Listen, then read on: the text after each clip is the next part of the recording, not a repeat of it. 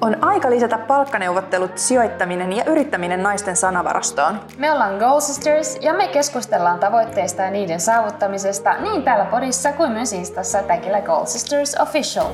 Me ollaan Ansku ja Eija. Tervetuloa meidän matkaan.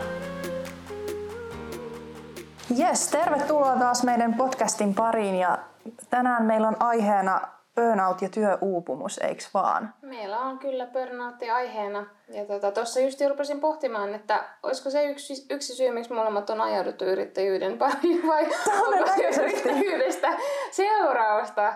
Se voi olla itse asiassa. Monenlaiset tiethän siihen yrittäjyyteen on vienyt, mutta varmaan yksi syy on se, että me molemmat ollaan itse koettu burnoutti. On ehkä ollut vähän semmoinen wake up call, että, Joo. että jos antaa aivan kaikkiensa ja ylikin johonkin, mistä ei ehkä koe saamansa niin paljon, niin alkaa kyseenalaistaa ylipäänsä, että mitä sillä elämällä se tekee ja mitä siltä elämältä se haluaa. Nimenomaan.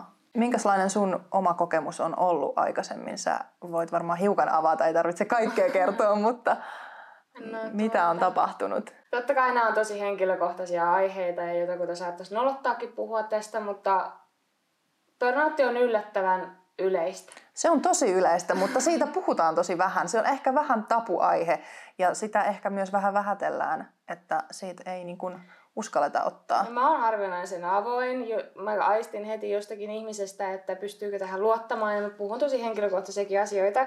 Ja varmaan sen takia mä koen, että mulle on ollut myös helppo uskoutua ja todella yllättävän moni omasta lähipiiristä on puhunut, että on kärsinyt burnoutin oireista mm. tai, tai jopa hoitanutkin burnouttia. Että se niin kuin tuli itselle yllätyksenä, että ei todellakaan ole tämän asian kanssa yksin. Mm, kyllä. Ja monethan kamppailee sen kanssa esimerkiksi, eh, että on työelämässä ja on se burnoutti, mutta siitä ei niin kuin pysty lähteä tai irtautuu tietyistä syistä. Voi olla taloudelliset syyt tai eh, ei uskalla tai mitä ikinä. Ei ole siitä rohkeutta niin kuin myöntää itselle, että nyt on uupunut. Mm pelätään, että se näkyy ulkopuolisille heikkoutena. Plus ei se on hyvin vaikea myöntää myöskään itsellensä, että on mukamassa tämmöisessä pisteessä. Mm, että kyllä. Eihän se ole mer- merkki mistään niin vahvuudesta tai heikkoudesta, mutta silti se voi siltä tuntua siinä hetkessä. Nimenomaan.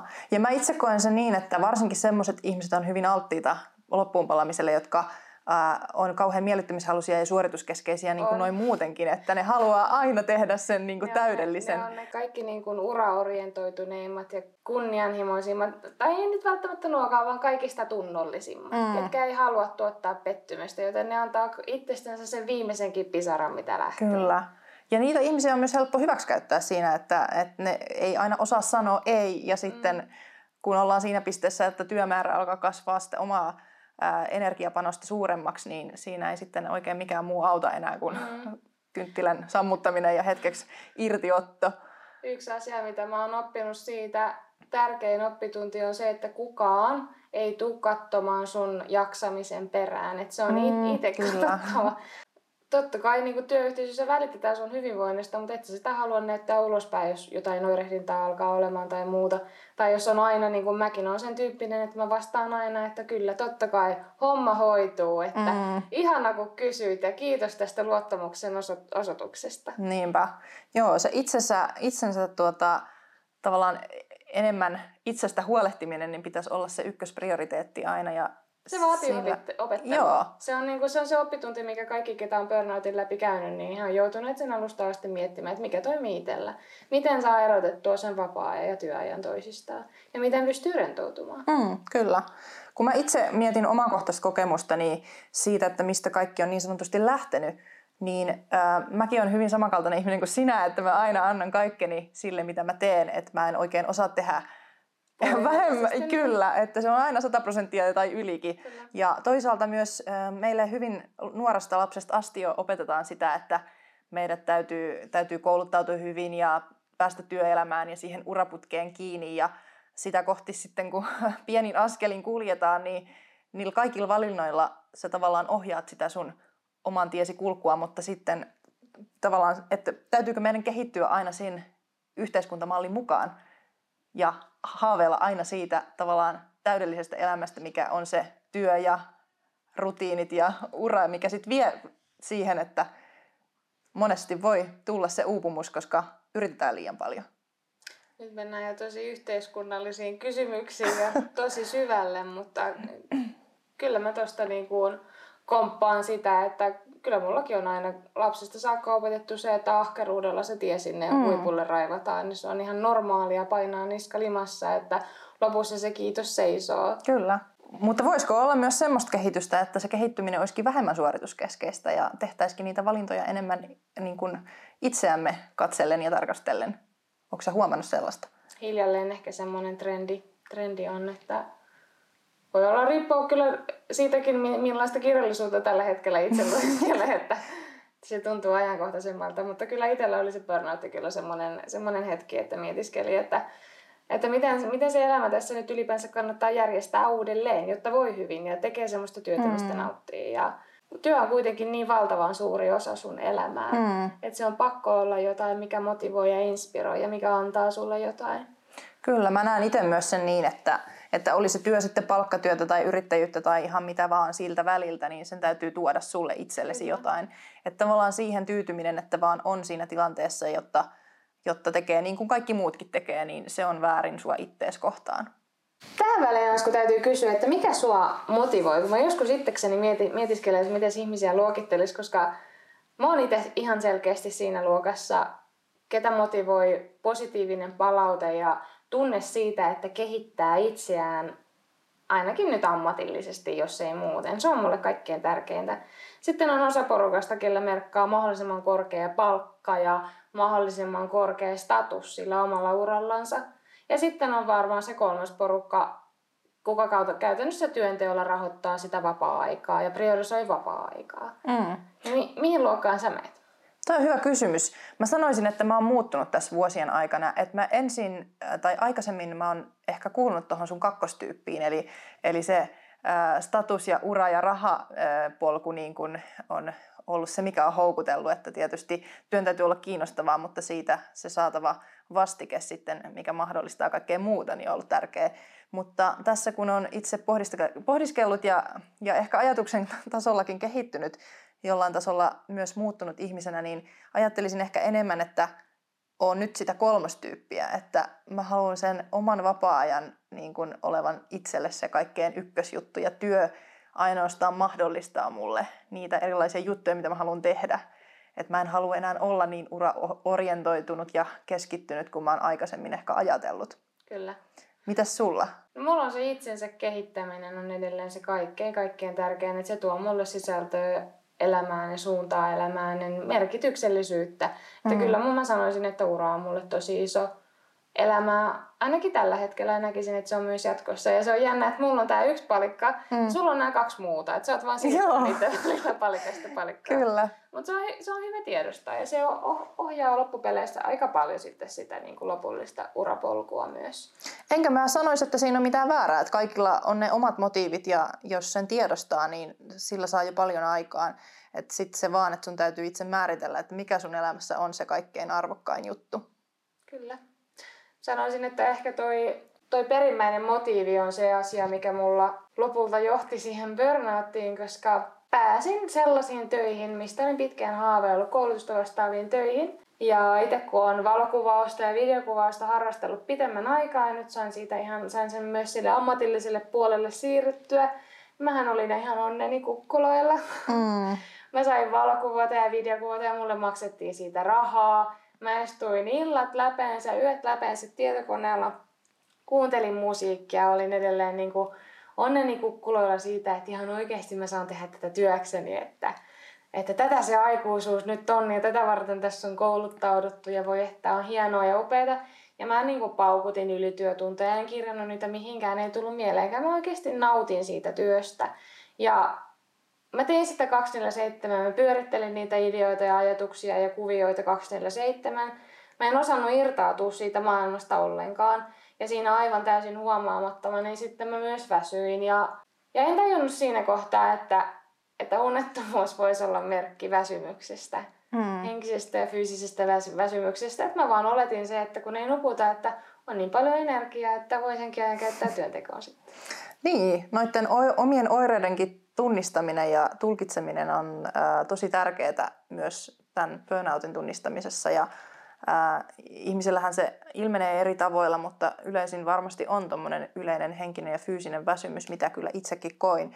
Ja sitten kun se pamahtaa päälle ihan täysillä, niin se olo oli kyllä niin veltto, että siinä ei oikeasti, ei ajatus kulkenut eikä oikein tehnyt mieli tehdäkään mitään. Sitten oli vaan niin kuin fiilis maata sohvalla ja selvitä siitä päivästä ja koittaa kerätä energiaa seuraavaan päivään. Että... Millaiset taustat sulla tarkemmin oli tuossa sitten? Uh, no mähän on ollut aina vähän tämmöinen multitasking-henkilö, että mulla on aina sata juttua ja sitäkin enemmän tulessa. Eli uh, mä oon koko opiskeluajan tehnyt samaan aikaan töitä ja Ää, mulla on ollut monta harrastusta ja niistä harrastuksista mä oon sitten kehitellyt omat bisnekset ja on pitänyt yksityisiä soittotunteja ja sitten on ollut liikuntaharrastuksia ja aina ollut viimeisen päälle hyvä koulussa, niin siinä on tavallaan ollut se kombo, että mulla on ollut vaan liikaa aina paletilla ja mä en ole osannut karsia siitä pois niitä itseäni niin kuin vähiten mitkä on itselle vähiten merkityksellisiä juttuja, vaan sitten on aina halunnut pitää kynsihampaan kiinni kaikesta ja olla kaikessa se paras ja hyvä. Et se on ollut vähän se mun ongelma. Nyt kun sanot, niin oikeastaan mulla on ihan sama juttu, että mähän puskin opintopisteissä ennätykset samaan aikaan, kun tein täyttöpäivää töissä. Ja sitten tietenkin nämä ylityötunnit, mitä ei mm. kirjattu yhtään mihinkään. että kyllä sitä vaan jaksaa silloin, kun on energiaa ja oikeasti tekee kiinnostavia juttuja. Ei sullakaan varmaan mitään ollut, mitä sä olisit vihannut tai inhonnut. Tai... No ei, päinvastoin, että kaikesta sitä sitten kuitenkin ammensi myös jotain, mutta toisaalta sitten Sehän jälki... vaarallista onkin. Kyllä, jälkiviisana sitten on miettinyt, että no, oliko sen arvosta sitten, että väsytti itsensä ihan loppuun. Mä en osannut kieltäytyä mistään, sitten mulla oli siinä ohessa tietenkin jotain omaakin yksityistä kuvauskeikkaa. Mä en varmaan kellekään sanonut koskaan ei. Aina mm. jaksa, aina pysty, aina löysi jostain mm. sen ajan, vaikka sitten öisi, jos ei muuten. Et sitä mä oon kyllä joutunut paljon opettelemaan, että sanomaan ei. Ja se on jännä, miten sen ei-sanominen on niin vaikeaa. Se ajatellaan jotenkin, että no siitä varmasti se toinen pahoittaa mielestä tai loukkaantuu tai mitä ikinä, mutta sehän on, on vaan hyvä asia, että sä opettelet sanomaan ei, koska et sä voi aina miellyttää muita. No et voikaan. Huomaatko, mä sanoin ei. hyvä. Oppi on mennyt perille. Sitten jos mä mietin niitä muita juttuja, mitä siinä taustalla, että oli liikaa lautasella ja oli niin kuin alalla alalle, mistä oikeasti nautti, mm. niin jos menee oikein oikein syvälle, niin sitähän tekee aina kun aloittaa, okei okay, sä olit yrittäjänä, mä olin siinä kohtaa työsuhteessa, mutta sitä tekee aina uudessa työpaikassa sellaisen psykologisen sopimuksen sen työnantajan kanssa, että on erikseen se kirjallinen, mitä kirjoitetaan, mutta sitten on se psykologinen. Mm. Tavallaan ne on ne odotukset sitä työnantajaa kohtaan. Ja totta kai työnantajalla on odotuksia sua kohtaan ja näin koin oman koulutuksen kautta myös, että mulla oli tosi tosi paljon annettavaa ja olin totta kai innokas, innokas sitä jakamaan, mutta ää, ei, oikein, ei oikein delegoitu asioita tai vastuuta tässä, tässä tilanteessa, niin koin, että mun kädet oli sidotut. Mm. Se, se ei ollut lainkaan motivoivaa, koska kuitenkin koki ja halusi antaa paljon itsestänsä, että et koki ehkä olevansa hieman paikalla, mutta se ei ollut, mä luulen, että se oli kuitenkin kaikista pienin syy loppupeleissä työ, työyhteisön työilmapiiri. Mä sanoisin, että se oli... Se vaikuttaa muuten sanoisin, ihan älyttömän paljon. Sanoisin, että se on, mä olisin, mä olisin varmaan vuoden jaksanut vielä lisää tota vauhtia, mm. mutta työilmapiiri oli ehkä 90 prosenttia siitä, mikä lopulta niin kun vei sitten sinne pohjalle, vei sen kaiken energian. Mä sanoisin myös toi, toi ilmapiiri niin töissä, mutta ihan ylipäätänsä niin sosiaaliset suhteet sun elämässä. Mä oon huomannut, ja varmaan moni muukin teistä lukijoista tai kuulijoistakin on, on huomannut, että semmoiset ihmiset, jotka ottaa enemmän kuin antaa, niin ne syö aika paljon energiaa. Ja tämmöiset ihmiset myös sitten voi edistää siihen sun omaan fyysiseen ja henkisen väsymiseenkin. Tavallaan se lopputulos voi olla se, että jos sä haluat aina miellyttää sellaisia ihmisiä, jotka ottaa sulta, mutta ei anna sulle mitään. Et mä oon itse esimerkiksi tehnyt niinkin radikaalin ratkaisun, että, että vaikka se nyt saattaa kuulostaa inhottavalta, mutta ää, mä en pidä elämässäni enää sellaisia ihmisiä, jotka tavallaan syö sitä energiaa multa antamatta mulle enää mitään. Mä oon kasvanut kanssa siihen pisteeseen, että aikaisemmin koki, että on velvollisuuksia auttaa ihmisiä, ketkä mm. on hädässä, tai, mutta ne on aina hädässä ja ne on aina pyytämässä apua ja ne on tottunut siihen, että ne voi turvautua ja purkautua sulle ja totta kai sä haluat auttaa, mutta ei se, että sä oot aina se, niin kuin se roskakori, mihin kaadetaan. Mm, kyllä. Jossain kohtaa täytyy karaistua, että hei, että se sun hyvinvointi on myös merkkaa. Ja senhän pitäisi olla se ykkösjuttu itse asiassa, että sä mietit aina itse, ittees ensin tavallaan ei tarvi olla itse rakas, mutta, mutta sen verran itserakas, että sä pidät huolta omasta Etkä jaksamisesta. Sä pysty, mennään mm. taas vähän syviin vesiin, mutta et sä pysty olemaan kenenkään tu- tukena ihan oikeasti tai apuna, jos sä oot itse ihan niin kuin voimaton. Mm, se on ihan totta se myös. Se hyvinvointi menee aina edelle.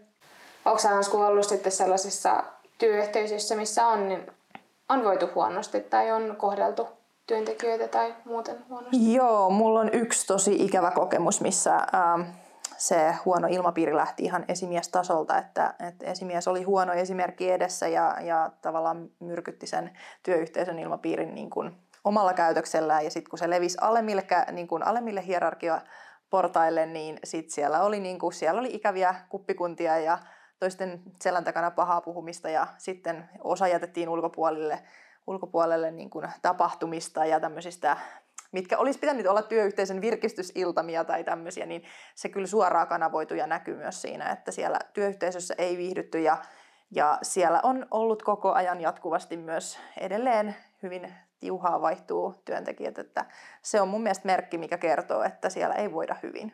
Mulla on kanssa pitkä pitkä työhistoria taustalla ja sen havainnon ainakin tein, että siinä kohtaa kun niistä niistä alimman tason työtehtävistä mäkin on ollut siis ihan kahviloissa siivoamassa you name it. Mm, en, en ole työtä vieraksunut koskaan, mutta siitä kun kivutaan ylöspäin sellaisiin työtehtäviin, missä vaaditaan jo koulutusta, niin työkulttuuri ja työyhteisön ilmapiiri on parantunut aivan huomattavasti. Mm. Onko huomannut sellaista vai minkä tyyppinen työpaikka tämä oli? No itse asiassa tämä paikka niin ei edes ollut mikään tämmöinen niin kuin ilman koulutusta vaadittava. Että, että se oli itse asiassa aika yllättävää, että siellä oli niin huono ilmapiiri. Ja jotenkin mä aina olen kuvitellut, että ihmiset, jolla, jotka olisi aikuisia ja joilla on myös niin kuin jonkinnäköistä koulutustaustaa, että he olisi ja osaisi käyttäytyä kuin aikuiset, mutta valitettavasti sitä kyllä aina välillä saa pettyä, että, että se on harmillista, että ihmiset käyttäytyy toisiaan kohtaan huonosti. Se on varmaan osittain rekryvalintoja, mutta suurin osa myös yrityskulttuuria, että mitkä siellä on ne normit ja mitä pidetään hyväksyttävänä. Että jos siinä on totuttu mm. tietynlaiseen käyttäytymiseen, niin sitten se helposti ruokkii samantyyppistä käyttäytymistä myöhemminkin. Ja esimiehen, äh, esimiehen persoonalla ja asemalla on tosi iso rooli siinä, että sehän periaatteessa on äh, yrityksen kasvot ja hän määrittelee sen, että millä tavalla siellä organisaatiossa toimitaan. Että jos esimies antaa huonoa mallia, niin siinä on vaikea sitten alaisten niin, kuin, niin sanotusti pyristellä vastaan. Kyllä. Mullakin on ollut laidasta laitaan. Yhdessä työpaikassa muistan, oli semmoinen nuorempi mieshenkilö vastasi useamman kaupungin näistä työpisteistä. Niin hän, hän kun saapui sinne paikalle, niin hän valaisi koko huoneen. Kaik, kaikkien ryhti suoristui ja ne, niiden suonissa alkoi virtaamaan energiaa. Ja se oli niin semmoinen valovoimainen ja positiivinen tyyppi. Se kävi pitämässä siellä innostavan palopuheen. Mm. Se oli aina mahtavaa, kun se kävi siellä vierailulla. Mä muistan itse, kun aloitin siellä, niin hän toi ensimmäisenä esiin, se jäi mulle ikuisesti mieleen, että hän toi esiin, että te kun olette vasta aloittaneet, niin teidän mielipiteellä vasta onkin väliä, että teillä on aivan uudet silmät, millä te pystytte katsoa näitä organisaation toimintamalleja, että missä ollaan jämähdetty vanhaa ja missä on kehitettävä. Hän okay. toi heti semmoisen arvostuksen meille uusille, ketkä oli hieman epävarmoja. Ja myöhemmin, kun tein siellä pitempään, olin useassa projektissa mukana siellä vielä myöhemminkin, ja hänelle sai laittaa siis kehitysideoita ihan suoraan sähköpostiin. Mm. Niin arva, hän oli ainoa, kuka vastasi niihin. Hän kiitti siitä aloitteellisuudesta wow. ja puhu, puhutteli nimellä. Ja hän muisti kaikkien nimet meissä, oli kauhean tärkeää. Mm. Mutta on totta kai myös sitten semmoisia vastakkaisia esimerkkejä, että, että pahimmassa tapauksessa on ollut, on ollut työyhteisö, missä esimies on se, kuka kuka oikeastaan aloittaa sen pahan puhumisen ja puhuu, hän niin kuin juoruilee tosi paljon muista selän takana ja se aina heijastaa siihen, sä tiedät, että hän juoruilee myös susta, että niin kuin, mä en ikinä kannata pahan puhumista tai juoruilua yhtään kenestäkään, koska se kertoo paljon enemmän susta itsestäsi. Mm. Ja toinen on se, että niin kuin, semmoinen yleellinen tunteellisuus, totta kai me ollaan kaikki humaaneja, me ollaan ihmisiä, meillä on tunteita ja tunteet saa olla työpaikalla, mutta ne saa ohjata sitä työntekoa. Että jos mm. sulla on huono päivä, niin kyllä sun täytyy pitää se jossain määrin omassa itselläsi. Tai että sä voi joka ikinen päivä tulla kauhealla dramatiikalla töihin ja niin kuin antaa sen vaikuttaa mm. siihen työyhteisöön. Ja tämä oli semmoinen työpaikka myös, missä, mikä niin kuin johti myös siihen burnouttiin ja oli oikeastaan se, että kun itsellä oli vaikeuksia pysyä siinä niin kuin työajan raameissa, mutta myös sieltä esimiestasolta oli tapana sitten 8, 9, 10 aikaan illalla. Tulee suoraan henkilökohtaiseen Whatsappiin itku, itkuhymiöitä ja suruhymiöitä ja että suuria tunteita ja että mm-hmm. tämä pitäisi huomissa aamuksi saada valmiiksi ja mitä me tehdään ja konkurssi uhkaa. Ja... Okei. Okay. Se oli niinku, näin jälkikäteen ajateltuna, kyllähän se oli todella monen asian summa, mikä siihen johti. Ja... Ainahan se on, että eihän siinä, harvoin siihen vaan yksi asia. Ei, niin kuin... eikä sitä, sitä sokeutuu niillä monelle monelle asialle siinä tilanteessa, mm-hmm. kun on, mutta kyllä se niin kuin kroppaa loppuviimeen kertoo, että mikä on homman nimi, että itse asiassa mistä mä sen itse lopulta tajusin, oli se, että aivan joku arkinen juttu. Mä olin, mä muistan, mä olin ripustamassa pyykejä ja mä en saanut sitä yhtä sukkaa nostettua sille narulle. Se tuntui niin ylitse pääsemättömän vaikealle. Mm. Mä olin tehnyt siinä pitkän työpäivän sitä aikaisemmin ja yritin ripustaa niitä pyykejä. Mä en vaan fyysisesti jaksanut. Ja silloin mä tajusin, se ei ollut mitenkään niin pitkällä. Kyllä mä sieltä niin nopeasti ponnahdin takaisin pinnalle, eikä sitten niinku kukaan siinä niinku muu sen kummemmin huomannut, mutta silloin tajusin, että mun on pakko tehdä jotain radikaaleja muutoksia, että mm. ei pysty jatkumaan näin. Mulla on myös ollut toi, että toi fyysinen pahoinvointi tulee, että ee, mä oon aina ollut tosi urheilullinen ja liikkuvainen, niin sit kun se väsymys iskee, niin siinä ei enää oikeasti, sä et jaksa niin lähteä lenkille tai, ja ihan lähikaupassa käyminenkin vaatii ponnistelua ja sitten toisaalta sekin, että, että mä oon myös tosi sosiaalinen, mä aina tykkään nähdä ystäviä niin kuin useamman kerran viikossa ja, ja olla niin kuin paljon tekemisissä ihmisten kanssa, niin siinä väsymyksessä sä et enää jaksa edes feikata, että sulla on kaikki hyvin. Ja se ei pitäisi ollakaan niin, että sit tietysti sitä tukeakin aina saa, kun sitä uskaltaa pyytää, mutta toisaalta se, että niistä omista pienistäkin oireista niin pitäisi ruveta jo havahtua siihen, että sille asialle tekee jotain ennen kuin se menee siihen pisteeseen, että sä et enää jaksa nousta sieltä sängystä. Joo, tosta mä tein itsellä muistisäännön tuosta liikunnasta esimerkiksi. Silloin kun tuntuu, että ei ole aikaa mm. urheilla, silloin sun vasta tarttiskin mennä, kun tyhjentää päätä ja raivata kalenteria. Ja samoin se, että jos tuntuu, että sulla ei koskaan aikaa nähdä sun parhaita ystäviä, Mm. Niin silloin vasta sä tarttisitkin sitä purkautumista ja uutta näkökulmaa siihen. Niinpä. Mitä muuta on sitten oppinut, jäänyt käteen tuosta, niin selkeä raja on pakko vetää, varsinkin tällä nyt kun itsekin yrittäjänä täyspäiväisesti toimin, selkeä raja työn ja vapaa-ajan väliin. Että se on sitten, mietit, että mikä sulle itselle toimii. Että mulla se on siinä kahdeksan aikaan, okei okay, kahdeksan aika myöhään, mutta kahdeksan aikaan illalla aivan viimeistään työkoneet menee kiinni. Silloin ei yhtään mitään. Sitten voi mm. lukea kirjaa tai kirjoitella jotain omaa työkirjaa tai katsoa leffaa, ihan mitä tahansa, mennä mm. salille, mitä vaan. Mm. Se on tärkeää, että se vapaa-ajan ottaa.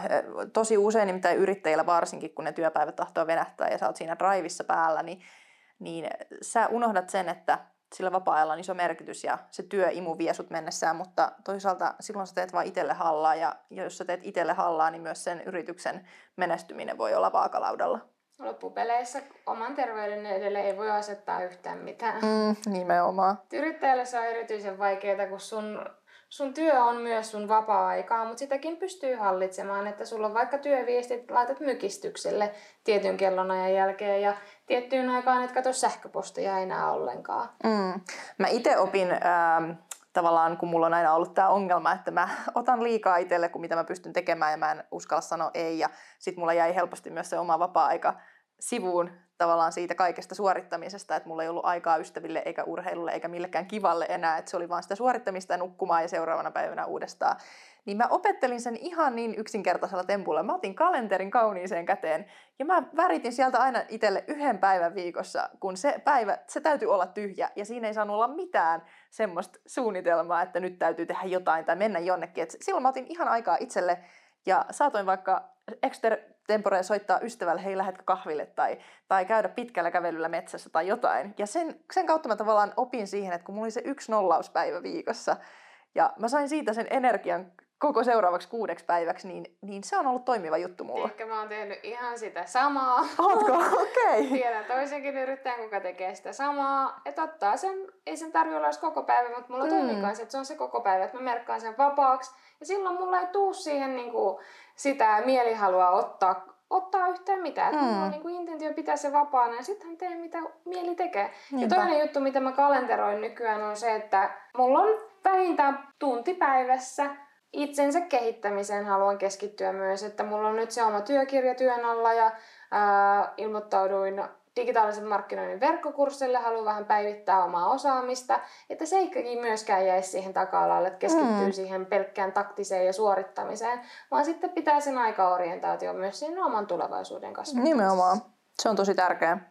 Mä oon itse huomannut sen, että sen muutoksen on lähdettävä susta itsestä, että toki sun ystävät ja läheiset ja perhe voi, voi sanoa, että hei nyt ei sulla ehkä ole kaikki hyvin.